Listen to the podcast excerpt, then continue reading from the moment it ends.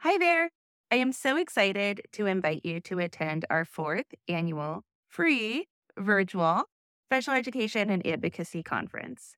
We are hosting it here at Ashley Barlow Company in partnership with Rebecca Poe Teaching. And we are so excited for a few new things at this year's conference. The first new thing is that we have not just one, but two different tracks for attendance. For the first time ever, we have created a track that is specific for school staff and teachers. We also still have that traditional track that we intend to be really great for parents and caregivers in the IEP arena. So, yes, we have a teacher track and a parent track. On that teacher track, you are going to learn about things like easier data collection, Gestalt language processing, behavior reading, and other super hot topics in special education practice, as well as advocacy. On the teacher and caregiver track, you're going to learn about stress management for caregivers, using adaptive books, something that I have really kind of um, dove into here at my own house, inclusion advocacy, advocacy strategies, and so, so much more. That free ticket will give you one pass, one access to one presentation per hour on the track that you choose, either that teacher track or the parent track. Of course, if you are not available on January 19th or January 20th when the conference is taking place, you can buy tickets to access the conference on demand and those tickets, of course, are available at our website, ashleybarlowco.com backslash conference slash 2024. Check out the website for more information about ticketing. This year, we also have something super exciting planned. We have decided to make this a two day event. When I partnered with Rebecca Poe Teaching, I told her that I really feel like school districts, disability organizations, and other community organizations need to start providing trainings that are mm-hmm. accessible to teachers, related service providers, administrators, parents and caregivers, and other community members that are interested in IEP support. What if we all attended the same training? What if we mm-hmm. all learned information about special education practice, curriculum, how to read evaluations, that kind of stuff. About special education advocacy, how we can collaborate more, how we can work together, and even about special education laws. What if we all attended those presentations and we workshopped them together? So, together with Rebecca Poe Teaching, I have created the Empowered Workshop Series. And we are excited to bring it to your organization or school in 2024 and beyond. If you are interested in having Rebecca and I bring a workshop to you, you can see a preview of the Empowered Workshops on January 19th, the Friday before our main conference programming. For more information about that, either send me a DM or check out the website again, ashleybarlowco.com backslash conference 2024. We hope to see you January 19th and or January 20th and can't wait to connect with you. Hi, everyone. Welcome to the Ashley Barlow Company podcast. I'm Ashley Barlow, your host. If you are a parent, a teacher, or someone who works at a school, or you're a community member, a volunteer, or a staff member at an organization that supports people with special education plans, a coach, a tutor, or even a grandparent, you're in the right place. Sit back with an ice cold glass of lemonade, put on your walking shoes and grab some headphones, roll down the windows and cruise. Ready, set, go. Educate, advocate, collaborate. Welcome to another episode of the Special Education Advocacy Podcast with Ashley Barlow. I'm Ashley Barlow, and I'm so happy you're here.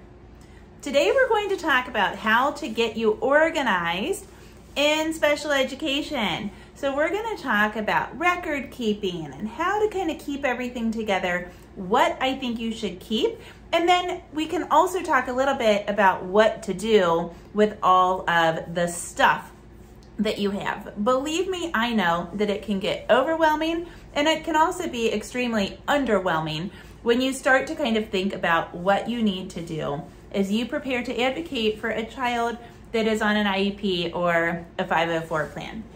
I do want to give you, my listeners, the first notice that we are again having our special education and advocacy conference.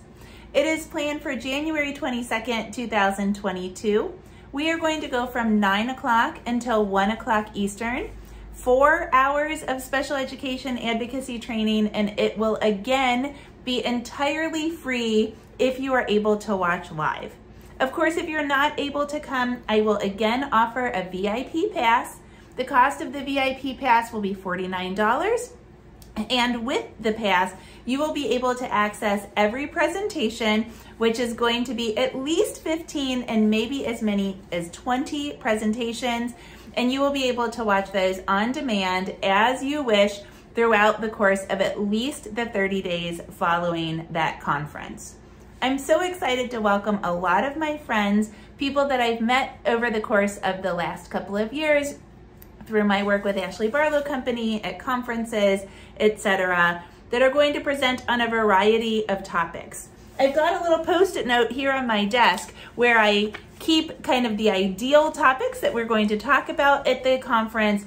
And I've got people that are talking about inclusion, behavior, communication, specific learning disabilities, evaluations, eligibility, general advocacy strategies like what we're talking about in today's podcast, um, transition to adulthood, the intersection of race and the disproportionality of outcomes for people that are living in poverty and people of color as well as um, some topics for military families and a preschool topic. So we are covering a wide range of topics. I'm going to present two times. I have a couple of other people that are presenting twice.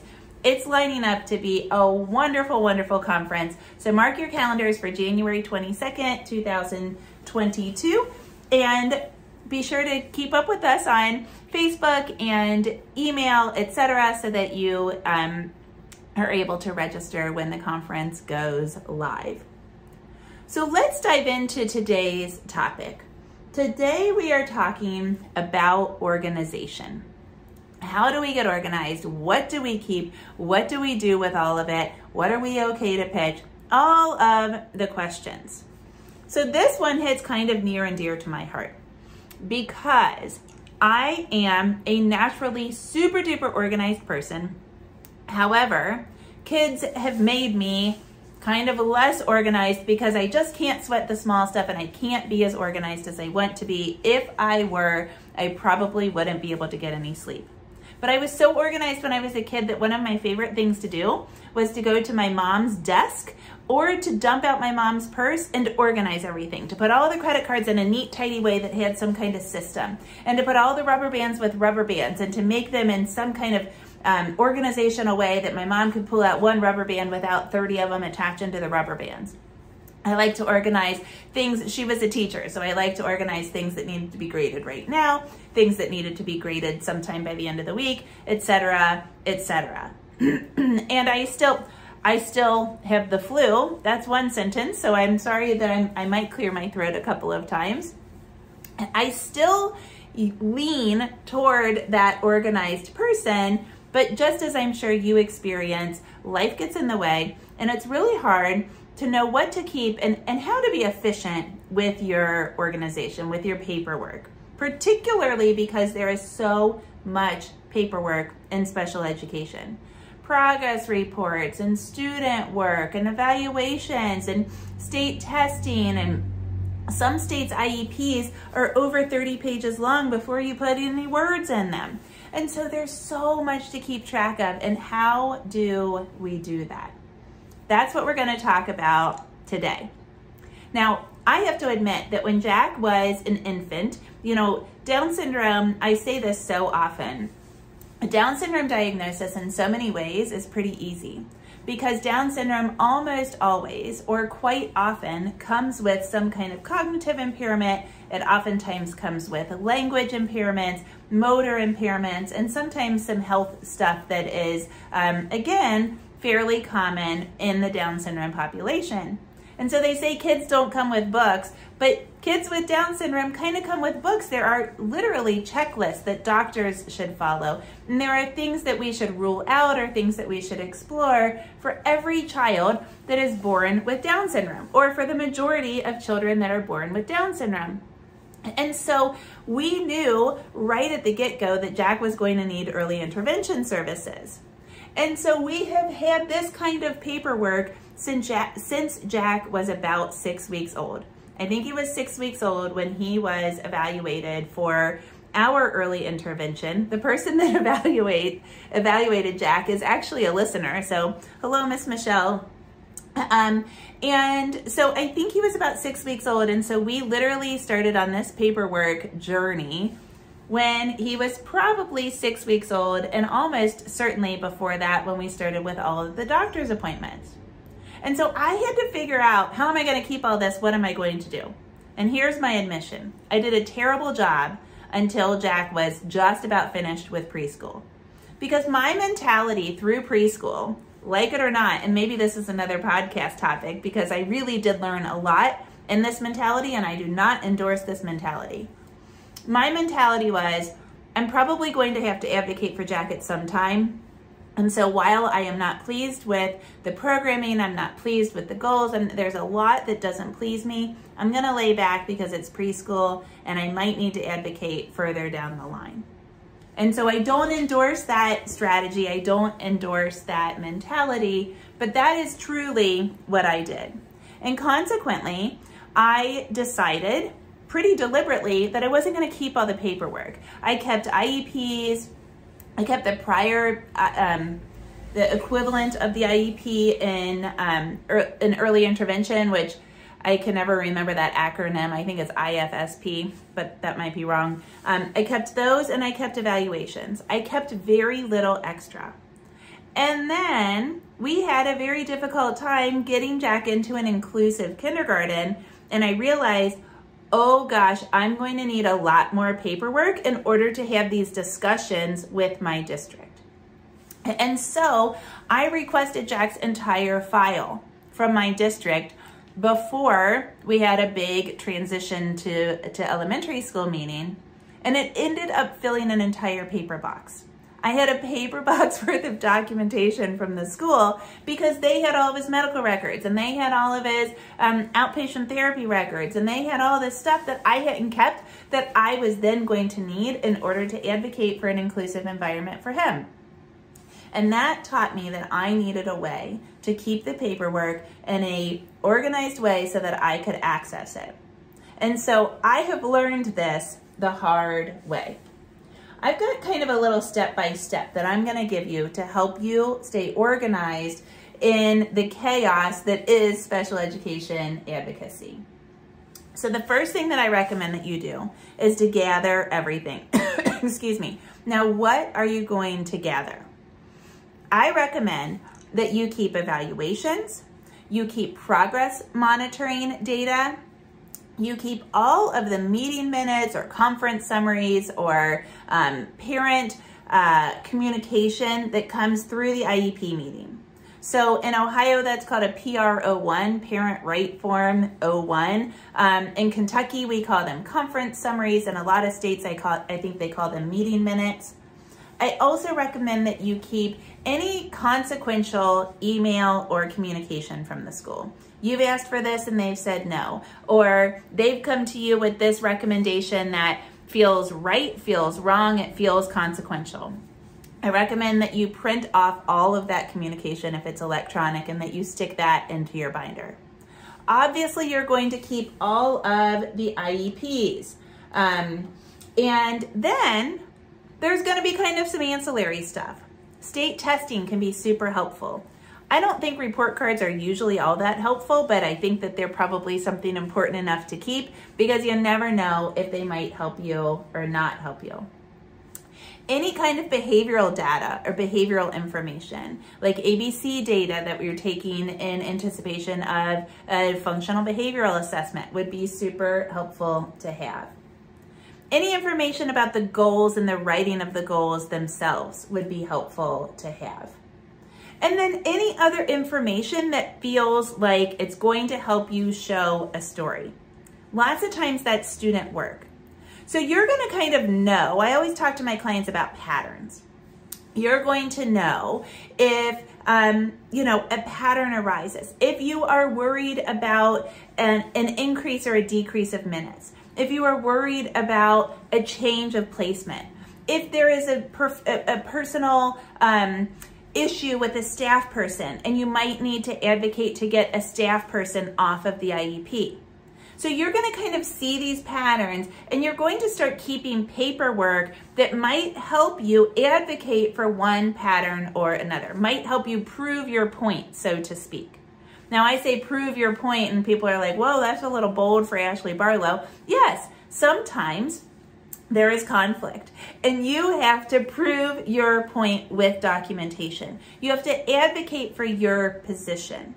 And the reason that I think it's so helpful to do that with that paperwork is because behind every position are our interests. And the paperwork is going to show some of your interests. Look at how well he did on this paper. Look at how well um, he collaborated with his peers.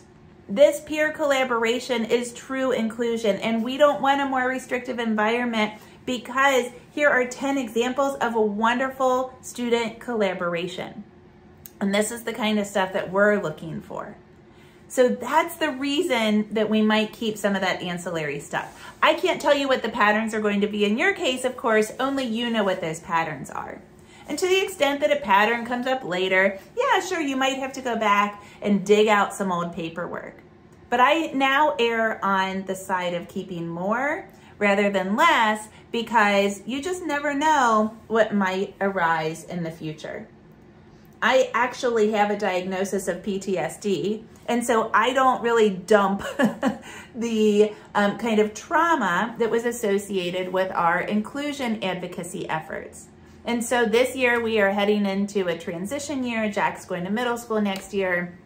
And I have been very honest with our grade school team, which has been absolutely phenomenal, particularly from an inclusive standpoint, about my own hesitations, my own fears about our district's kind of motives, so to speak, about Jack's middle school transition. Now, I have every assurance that it's going to go fine and we are going to find the least restrictive environment for him but I still have this kind of unreasonable trauma that's associated with some of those meetings in kindergarten. And of course, those are going to influence my record keeping. I'm going to keep everything I can to prove that my child deserves this kind of inclusive environment that we've carved out for him. So it kind of varies, it shifts the, the, the, the patterns that we are advocating for. Okay, so we're still in step one. You're going to gather every document that you can find. Now, you might need to do that by requesting documentation from school. You might need to request documentation from outside therapists, from outside tutors, from other people that have evaluated your child. Gather it all up. I want for you to highlight the date on every communication. Every piece of documentation that you have, I want for you to highlight the date. And then you're going to organize it chronologically. So turn on a movie and put it all in chronological order. Why in chronological order? Because if it's in chronological order, it's going to tell the story. It's going to tell the story from start to finish. We had an evaluation, we determined eligibility, we developed an IEP from that. And then in its most simple form in special education, we would have two more IEPs, two more annual IEPs, and then we would have another evaluation because we have to do those every three years. And we would discuss eligibility. And then we should have three IEPs after that. So, of course, there's going to be tons of stuff in the middle of that, but that is kind of the cycle that happens in special education. Yes, we can evaluate more frequently. Yes, we can meet as an IEP team more frequently. Yes, yes, yes, yes, yes. Life is beautifully messy, and so the beautifully messy goes into there. But that's the general framework. And the reason that's important is because it's important to be able to tell the story. If you put all the evaluations together and then all the IEPs together, we wouldn't be able to tell how, how the chronological evaluations fed into each individual IEP. And that does not tell the story as well. If we don't have the progress monitoring data and we can't look at it in sequence, then we can't see how the data drove the instruction and changed the goals. And so it's really important that we look at it in time. So you're going to gather it all, sta oh, staple it. Staple, staple, staple. You will not find an attorney that does not have a stapler on their desk. I am using this little tiny desk. If you're watching me on YouTube, I moved because I wanted to be closer to a window. Um, and so my big desk is behind me. There's three staplers on my big desk. There's one on a conference room table that's directly in front of me. And I don't have one um, right here, but what I do have right here today is not one, but two whiteouts um, because I make a lot of mistakes and oftentimes we have to write in pen as attorneys. Staple. Why are we stapling? Because a document can really um, uh, lose a lot of significance or gain a lot of significance if it loses a uh, one piece of paper. So we want to staple them all together. All right, so we're gathering everything, we're stapling them, and we're putting them in chronological order. Then, hole punch it and put it in a binder. Get yourself one of those big binders. I'm sorry they're $20. See if you can find, I actually buy a lot of them at back to school time. I buy like 10 binders every year at back to school time when they're on sale. There might be beginning of the year organizational kind of sales that are going on. So you might be able to find a sale in January. Um, get yourself one of those ginormous binders. I don't know how many inches they are, four or five inches thick. And what you're gonna do is you're gonna hole punch everything and put it in chronological order. Now, I like my most recent thing on top so that if I'm looking for the IEP, I can just open the binder and the IEP is on top. Or the most recent progress monitoring data is on top. I don't think it probably matters if you go top to bottom or bottom to top so long as it is color, so long as it's chronological. Now here's where the real magic happens. Get yourself some color coded, beautifully colorful paper clips. If you're like me and you love school supplies, you just got really excited. So what you're gonna do is you're gonna develop a system for yourself. IEPs are yellow, progress reporting notes are purple, um, student work is red, valuations are orange, whatever it is. Make yourself a, a little note with your um, color coding system in the front of your binder. Then you're just going to stick a paper clip. Yes, they're already stapled. You're going to stick a paper clip on each one that coordinates and tells you what the document is. So that when you look at the front of your binder, you have this rainbow of paper clips. And the rainbow of paper clips itself is going to tell the story. You're going to be able to see evaluation, eligibility, IEP, IEP, IEP evaluation, eligibility, IEP, IEP, IEP, with all of the stuff in the middle of it. And of course, remember, I'm not just saying that special ed is that simple. If it was, people like me wouldn't have jobs. There's all kinds of beautiful stuff in the middle of that. But that you're gonna be able to see that cycle. Now, some people's binders will take them through a half a year. Some people's binders will take them, some people's binders will take them through three or four school years whatever works for, for the amount of paperwork that you have kept, that's what's gonna work for you. You might need two or three binders to get started if you haven't done this ever, or at least in a few years. Then of course you're gonna label the binders. This is kindergarten through third grade. This is fourth through sixth grade. This is seventh and eighth grade. Here's our high school binder. However it works out in the binder system for you. Now, of course, as you're going through this, you're gonna say, oh, I don't have that one email, I need to get that email. You might start a list of what you still need. And then you might start reaching out to people and say, I need this, I need this, I need this. And that's kind of fun to cross off your list so that you can make sure that you get all the documentation in one spot. And then the last step of this documentation gathering phase is to, to develop to develop a system for incoming paperwork. Let's say you get super organized through right now, through first semester of the 2021-2022 school year. But you don't have a system for what you're gonna do when your next progress comes in. Well, what you need to do is you need to develop a system. You might put a basket someplace. You might just have a spot in your office or in your bedroom or in your dining room where stuff comes in. But the real problem happens when people's dining room tables are like stacked super high with documentation and there's no system to collect it. My system is not an organized, beautiful system. I have cookbooks in a shelf in my office that is right around the corner from my kitchen. And when I get new IEP stuff, I stick it on top of those cookbooks. It often that's a shelf that I am um, close to very often. It's a shelf I access very often. Um, and because I access it so often, I therefore want it clean. And so I put stuff away more frequently. But I can't give myself the onus of getting paperwork and putting it right in the binder because life's too busy for that. And so I get it, I stick it on that shelf, and then when it starts to bother me enough, maybe every quarter, I hole punch stuff and stick it in Jack's binder. So that's what I keep and how I recommend keeping it. Now, you might need to share this documentation with somebody, with an advocate, with a tutor, with an attorney, with somebody outside of your circle. And so if you want to also keep it electronically, I totally encourage you to do that. If you want to only keep it electronically, great, do it. Most people find that that is a little bit inefficient because there is a lot that only comes in physical paper form, and so it involves a lot of scanning, and that adds an extra step. I actually keep mine both ways because I'm a little neurotic because it's my job. Um, and so what I do, the way that I encourage you to keep things, is I have a folder for Jack stuff, just like a binder, just like a physical binder, and I save things by date. So if we were to write an IEP today, I'm recording this on, let's say I'm recording this on December 15th for a nice round number, then I would save it 2021, 1-2 for 12, December, 1-5 for December 15th, IEP.